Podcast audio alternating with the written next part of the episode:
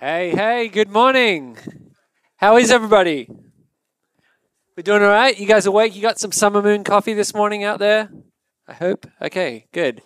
All right. Hey, uh, just want to welcome you here. I'm going to move this so I stop popping. Is that better if I put it up there? All right. I just don't want you guys to be driven crazy by my all the time.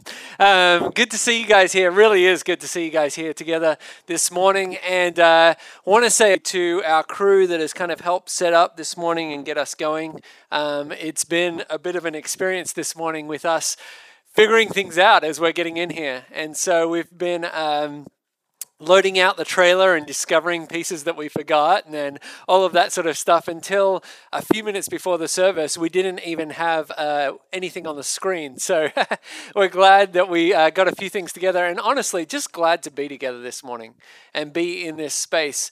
Um, i want to just as we get ready to start into the, this morning i wanted to give you guys a couple of quick updates. One of those i think that you're all aware of because you're actually sitting here is the fact that we have found a facility for us us to call our home for the coming months ahead. And that is a very exciting thing.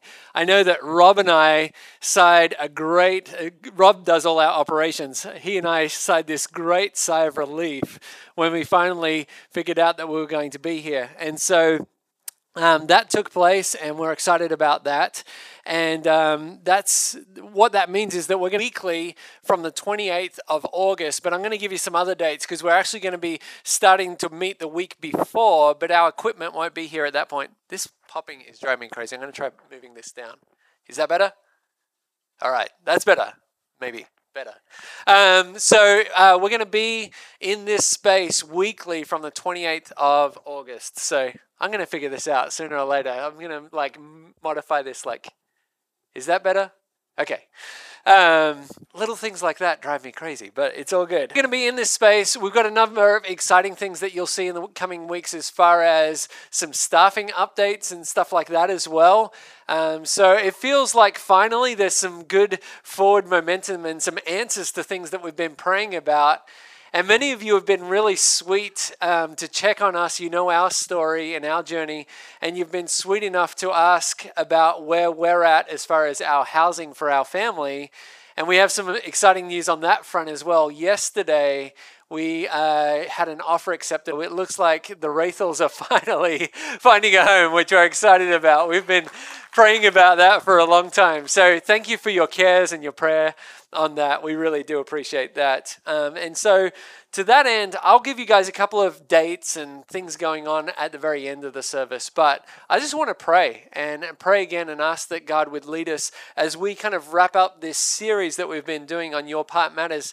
And I know for some of you, you're like, oh, have I missed the light? Well, we've been doing this city, series, Your Part, Your Part Matters, but I've really tried to um, organize my notes and, and my thoughts today so that this is really a standalone message where if you haven't journeyed with us so far, which you can go back and watch those messages. But if you haven't done that, it won't feel like you're catching up to speed. Um, this will be a, a great moment for us to think together about what it means for God to do something on our heart and how that then propels us into action. So, with that said, let's pray together.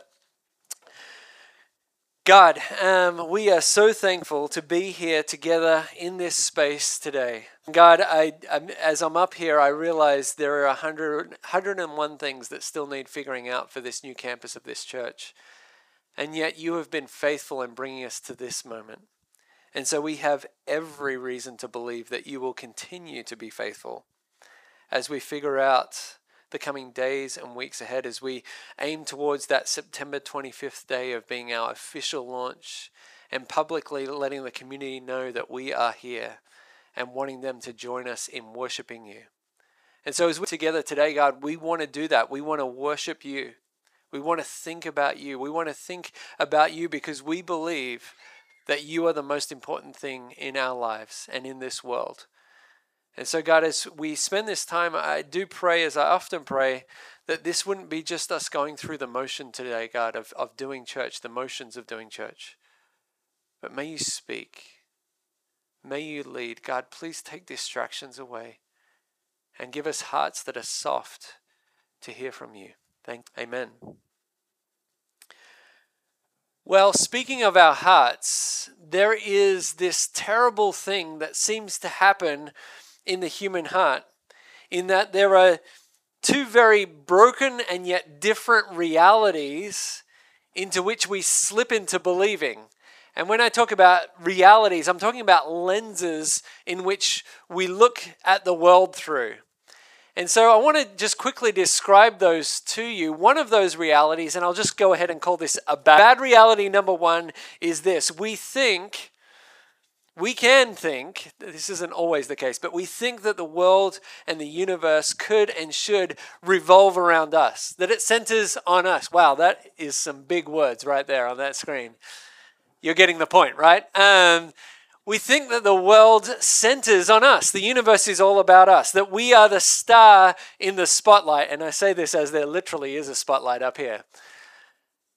The second bad reality that seems quite different from it is one that we also slip into believing, or that the world around us slips into believing, is this. We think that we are so insignificant that our little plot and lot in life doesn't really matter that we are just simply a speck of meaningless dust sailing through the universe, and our lives are insignificant and meaningless. You see, neither of these realities are true. They are simply not true. And we will talk about what I mean by that when I say it's not true. But firstly, I want with you of how do we slip into believing those two realities? Because I think if we're honest, we at least know people who slip into believing those things and living like those things are true. But at times, we probably have slipped into believing that the world is all about us or that we're just meaningless and purposeless. And so let's do a little bit of investigating by thinking about our current cultural context here in the United States of America, here in the Western world. You see, we live in a world that wants us to own importance and significance. And so there's all sorts of things that we do to kind of drum that up in our world and culture. And I'm about to say something that I hope doesn't offend people, but we do things like, and by the way, this is kind of cute, but we do things like kindergarten graduation, right? Like there's this thing where we're all like, you've done it. But the truth is, you've got years ahead of you. Like you haven't done it, like you've got a long way still to go. And we have things where we have games or we do tournaments and sports where everybody, you know, we don't keep, and, and everybody is a winner and everybody leaves at the end of the thing with a trophy or a medal or something like that. And at the same time, we have companies and marketers seeking to sell us this lie, this belief that we are at the center of the universe by giving us luxury products or holidays or vehicles or housing that makes us think that we are some sort of king in a palace at the center of the universe. We are told from a young age that we can be anything, that we can do anything, that we should try everything. Surprisingly, as we have these influences and many others, what it does is it produces people who truly believe that the world revolves around them. At the same time, we also live in a world that is increasingly moving away from the notion that there is a God and that we as humans are created as special in that we are created in his image, unlike any other beings in the universe, that there's something very special about humanity. We're moving away from that belief. And what we're told and taught in our schools and in our universities is that there is no God, and therefore there is ultimately no meaning. And so this is what's being handed down to us. We're told that we're a product of chance, that atoms that just happen to congeal at the right time and right place is why we exist. That life has no meaning, no purpose, and we are totally insignificant and ultimately pointless. And so, what I'm hoping is the reason that we have so much confusion and angst in the world today both of these realities are lifted up and celebrated, and yet they seem at total odds to each other. We teach our kids, we teach our young people that life is all about them, that they, it centers on them, and then we simultaneously tell them that there's no meaning and purpose.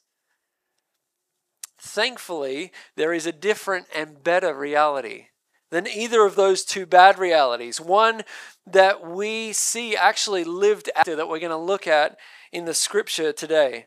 We don't know a lot about this particular character that I'm about to introduce to you, but his story reminds us of what is true. That is, that there is a different reality, that we are not the center of the universe, but we are significant, that we do have a part to play, and the part that we play actually matters.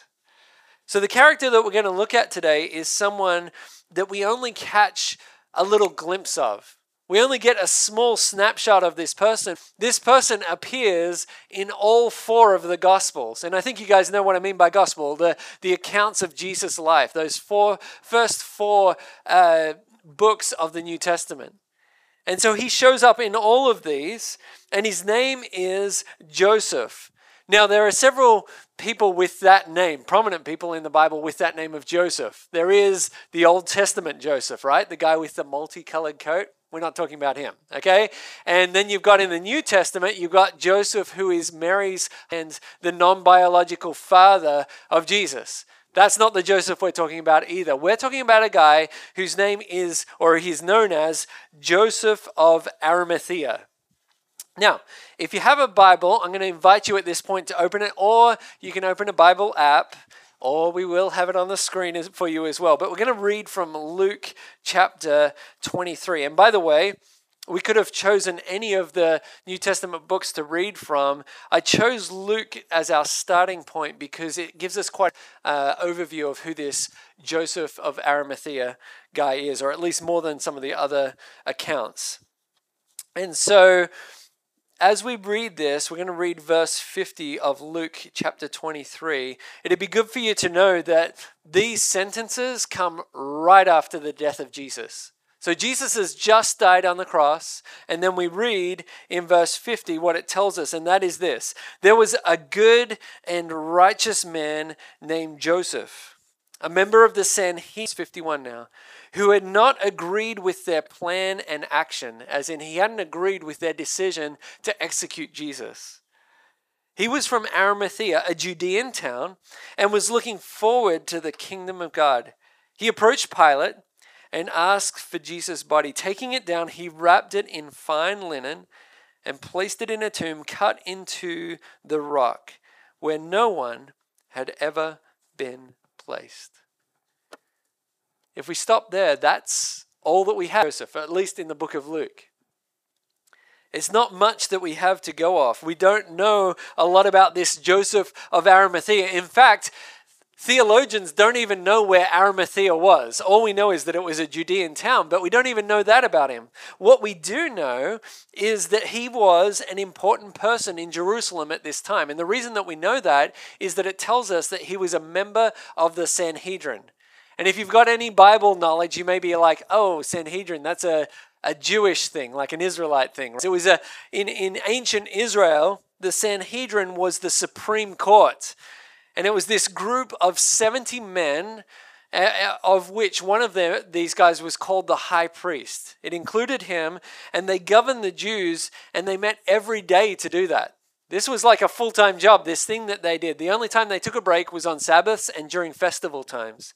And so he was a part of this Sanhedrin. He was an important guy in town. The other thing that we know about him is that he was wealthy.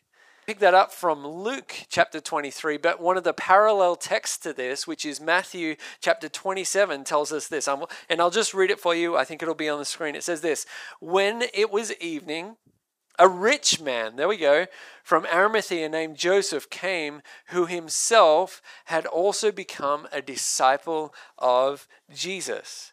Now, this is an interesting text because it tells us he's wealthy, but it also tells us that he believed and followed Jesus, i.e., he was a disciple, a follower of Jesus. That's been laid out for us here.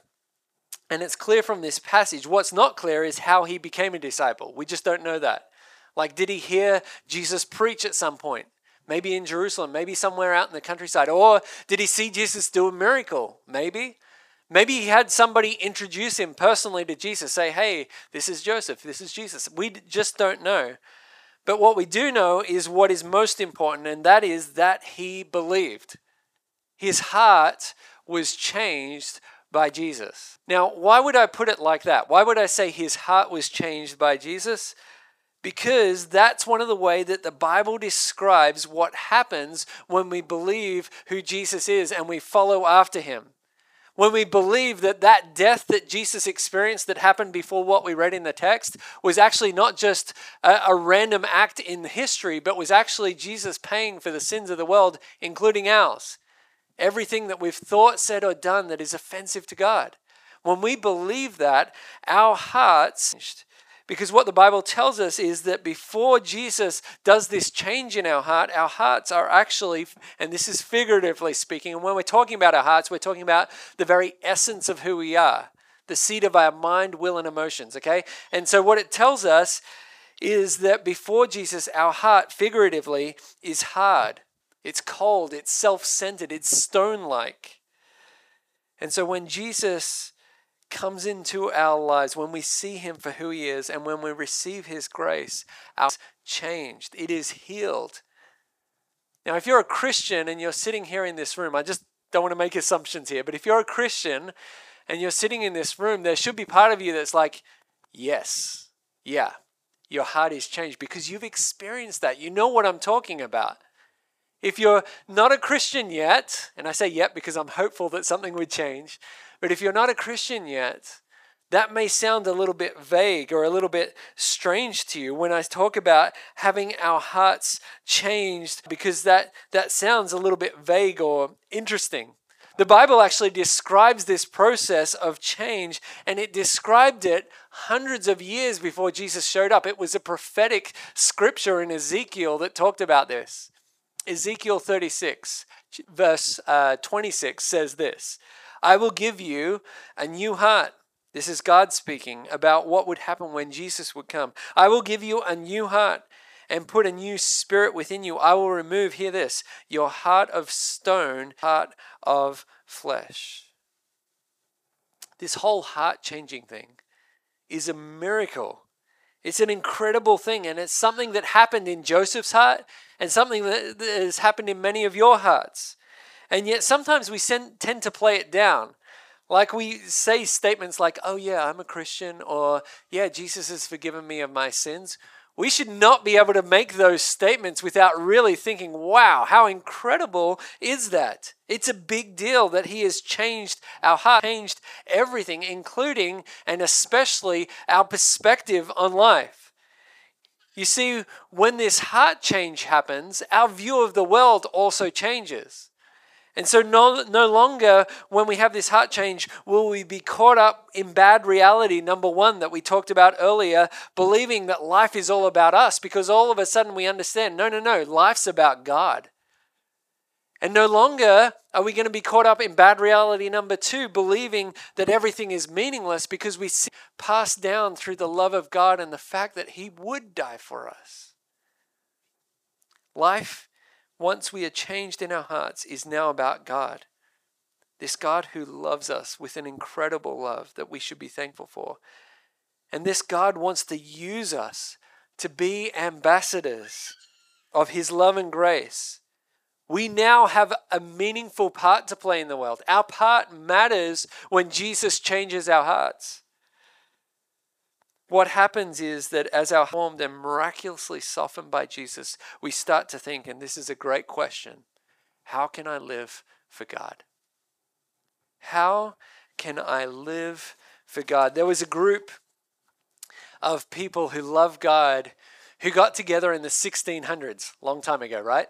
In the 1600s in the United Kingdom, and their aim in getting together was to try and sit down and figure out some big questions about God and about faith, using the Bible as, as their kind of reference point. One of the things that they came out with during that time that has been helpful in church history since is a thing called the Westminster Catechism. And the very first question in that catechism is this, and it's Old English because they lived in the 1600s, but they ask this question, and it's so poignant What is the chief end of man. And again, that's Old English. What is the chief end? We don't talk like that anymore. Uh, basically, what they're saying is, what is the point of man? What is our purpose? What, what are we here for? What, why do we exist? And their answer to that question was to say, We are here to glorify God and to enjoy Him forever. And they cited a number of scriptures in, in stating that. And that is such a succinct and good thing for us to hear and to believe. Why do you and I exist? We exist to glorify God and to enjoy Him forever. When our heart is changed, we start to believe that our primary purpose is to make much of God, glorify Him, and to enjoy Him. And I believe that Joseph of Arimathea experienced that change. And that as he experienced that change, he considered the fears that he faced and actually overcame those fears and was moved into action. And the reason that I say that is something that we see in his life. You see, Joseph of Arimathea has a flaw that we're aware of. He probably had many flaws, I imagine. But he has a flaw that we're aware of. And I like that a lot about many biblical characters. Not that I celebrate their flaws, but basically, I like that I can look at them and say, hey, they're imperfect just as I am too. And one of the ways that we see that in Joseph is that we see in John chapter 19 an interesting description of him. So we have these four parallel accounts of Joseph's life. Listen to what John says. He's not quite as kind as the other gospel writers. He says this After this, Joseph, who was a disciple of Jesus, but secretly because of his fear of the Jews, asked Pilate that he might remove Jesus' body. Did you hear what I just read? Up until this moment of Jesus' death, Joseph was a secret fan, a secret follower of Jesus. And if you have some base of knowledge in the scriptures, what you and I know is that God is not looking for secret admirers. That's not what Jesus made that pretty clear. There's a number of scriptures. One in particular that comes to mind is Matthew 10, where Jesus himself said, Therefore, everyone who will acknowledge me before men, I will also acknowledge him before my Father in heaven. But whoever denies me before men, I will also deny him before my Father in heaven. Jesus is not mincing his words here we need to know that we need to be fully in. And at some point during the course of events of that Jesus was arrested and stood on that that fake trial and then he later on was executed. Sometime during that window of time Joseph decided he wasn't going to be a secret follower of Jesus anymore. How do I know that? Well because he asked for Jesus body that was a very public and risky move. Risky, in particular, for his status and his position in Jer- Jerusalem. That was a bold move where he stepped out of the sheath into the full light of being a fully devoted follower of Jesus. And this is where I'd like to just take a little time out and say, hey, let's let's make a side note here. And that is that I believe that maybe even some of us will experience some of that in the coming days and weeks. And what I mean by that is maybe some of you in this room, your faith, by and large, has been something that you've kept relatively hidden from those around you.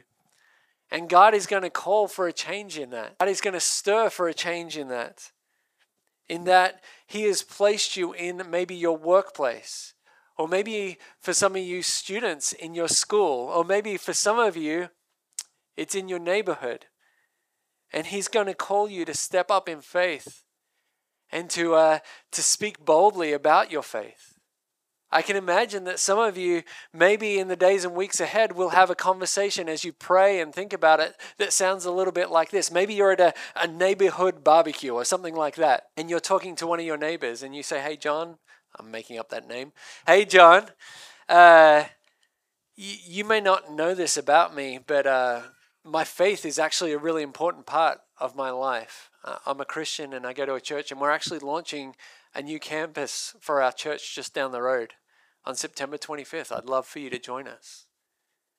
Maybe that's the sort of thing that God will call some of us to, and I'm praying that that happens.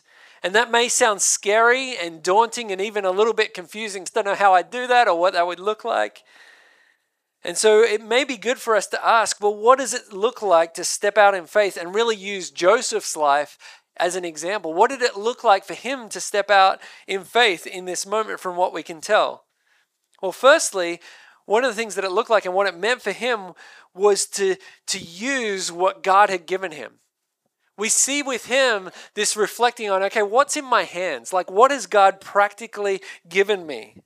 And I think that's another good way of thinking about it. Like, not physically in my hands, but like, like, um, thinking of the words here, here, like figuratively speaking, what do I have in my hands that God has given me? And in this instance, there's a couple of things that he seems to note and, and decide that that's calling him to use, and that is specifically his influence and his wealth.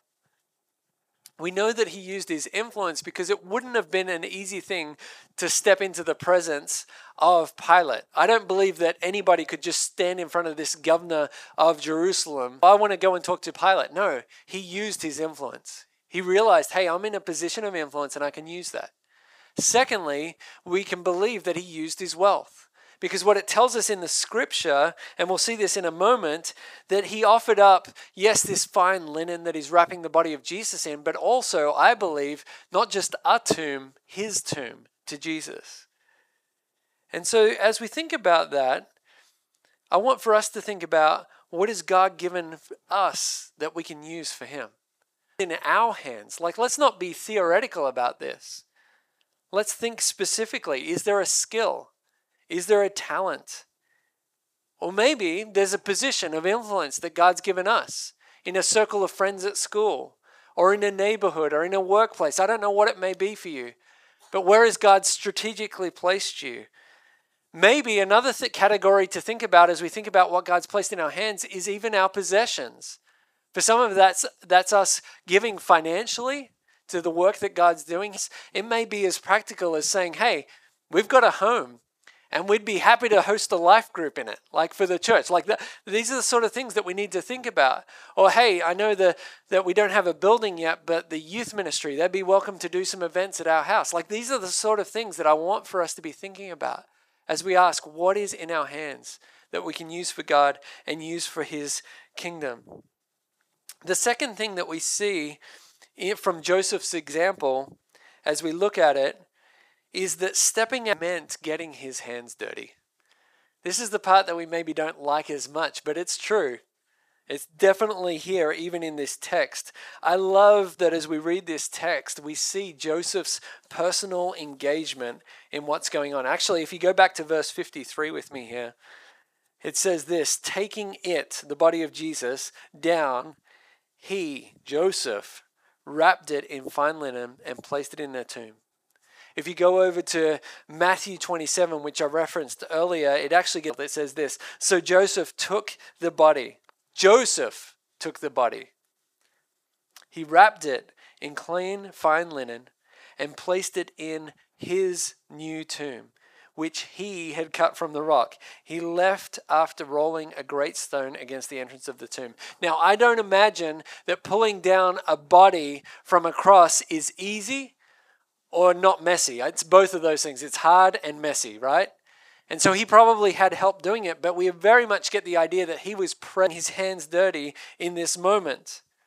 He, and that's there's just a good thing for us to realize that as our hearts are open to God and as we say, God, my hands are here, like lead me and use me as you want me to, it is going to be difficult and messy at times. Living for God will involve effort and mess, but it's worth it. It is totally worth it.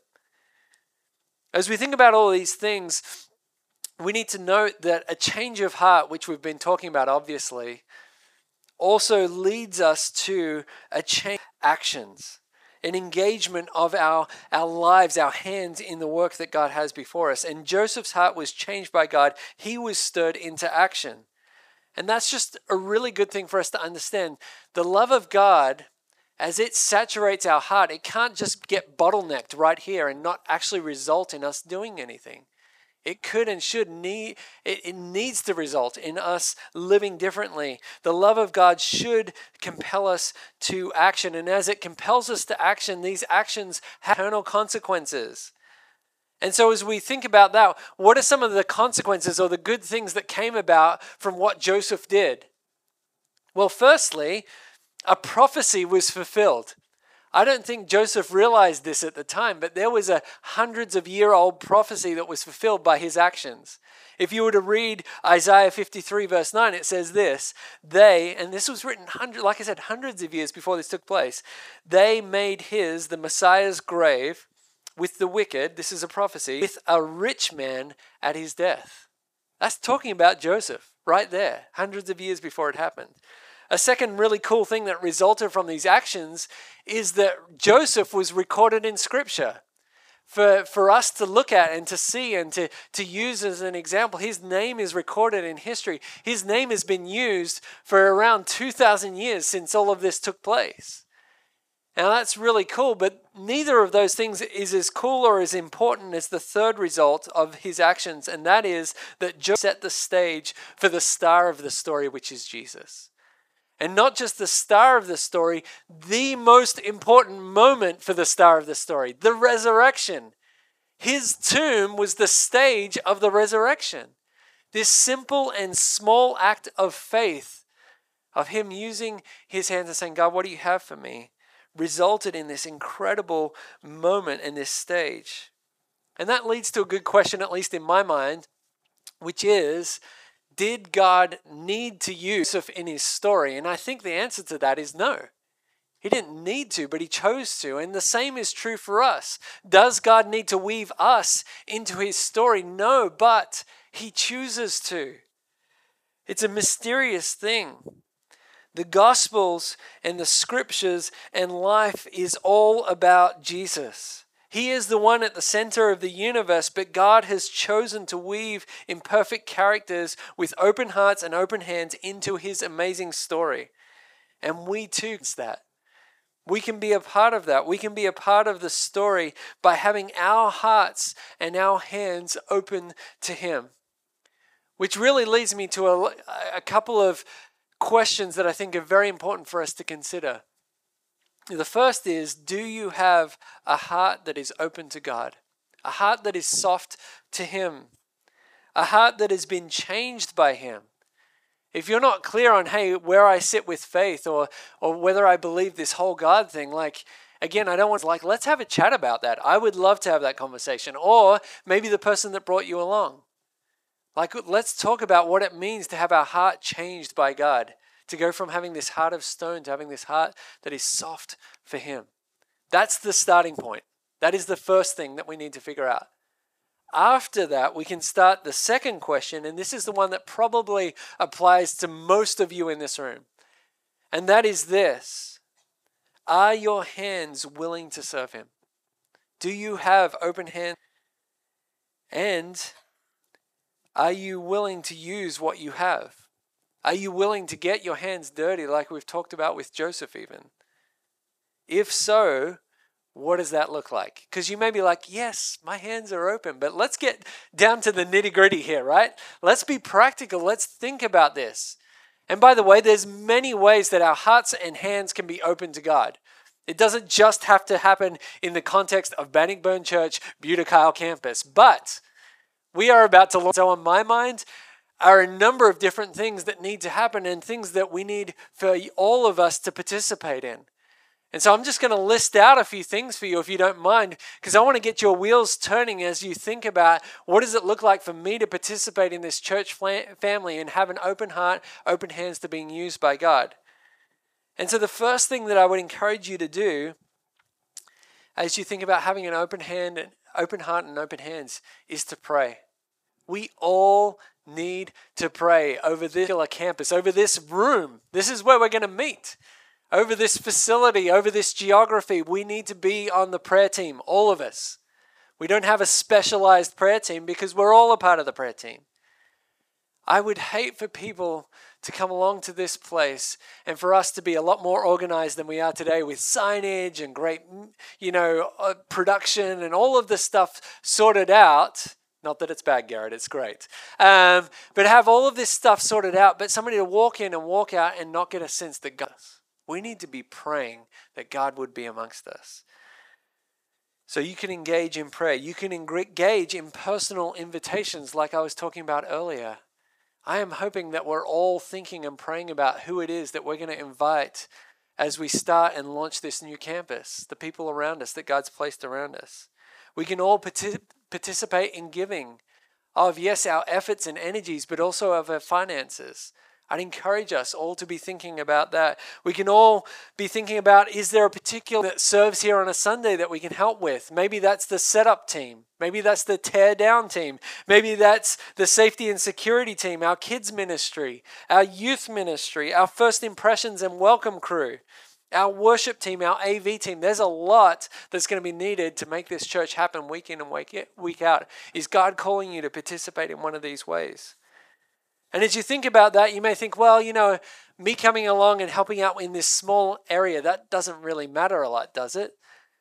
Uh, actually, it does. It does. And I want to give you a couple of examples of that because I think sometimes we lose the connection between us praying or the connection between us inviting and making somebody feel welcome.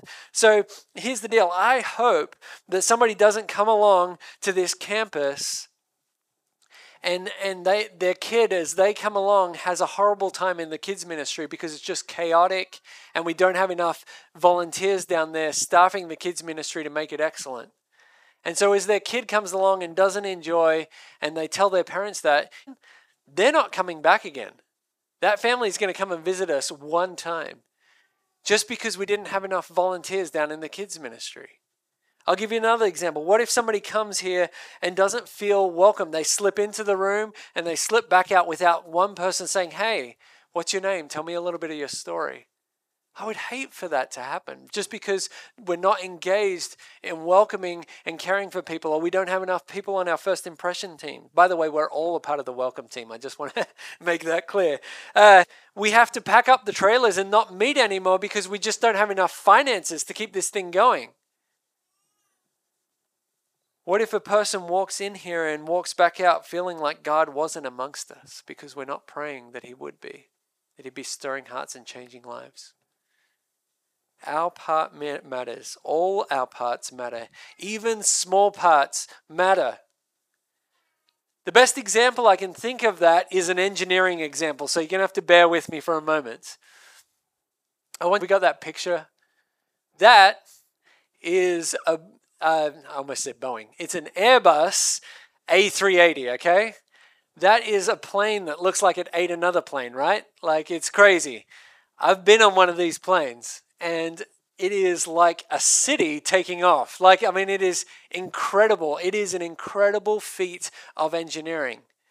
And I want you to think about it for a moment with me. What makes that plane work? Well, it's thousands and thousands, probably millions you know, there's a little spring in the button of Joe's seat, who's sitting in the back of the plate plane that it, when he presses it makes his seat go backwards. You know what I mean? Like there's all of these little parts. There's a, there's a, a hydraulic line that runs and, and moves a little flap that helps adjust the autopilot. There's all of these different parts. There's the tires that make the landing. There's all of these things. There's air inside of the tires. It's thousands and thousands and thousands of parts all working together to make this incredible. And what I want you to hear and to see is that we are part of something much more amazing, something much more beautiful, much more even complex than this. And that is we are part of the church. And when I say that, I mean we are part of not just the church here in Buda Kyle, we are part of the church globally. And that is an incredible thing. Every part that we play matters. And so, what is that? What is the part that God's calling you to play here in this campus and here in your life? As you think about this campus specifically and have questions or thoughts about how you'd like to participate, talk to me. Email me. I'd love to hear about what you'd like to be involved in. If you've got thoughts or a heart to help out with production and that sort of stuff, Garrett's sitting right there. Go and talk to him. He'd love to have a chat with you. We'll get your name on one of our lists. We're starting to figure all of these things out. I'll have people that I can point you towards with our first impression team, people I can point you towards with our kids' ministry. Hopefully, soon, somebody I can point you towards with our. And so there are all these ways that I love our safety and security team, all of these ways. I'd love to get us all involved and working, realizing that our part matters. As we launch, we are creating a culture of this new expression of the church. And my hope is that we would have a culture here, and I don't think this will be the case, but I, I hope that we will have a culture here of not being a church who sits on our hands, but rather that we would be known as a church that are soft for God and hands that are open to His use. And I don't know what the future exactly looks like. It's starting to come into shape. But I'm excited to see with you guys what that looks like. Let's see where God leads. Let's prayerfully move towards being the church that God's calling us to be, understanding that we have a part to play and that that part matters. I'm going to pray.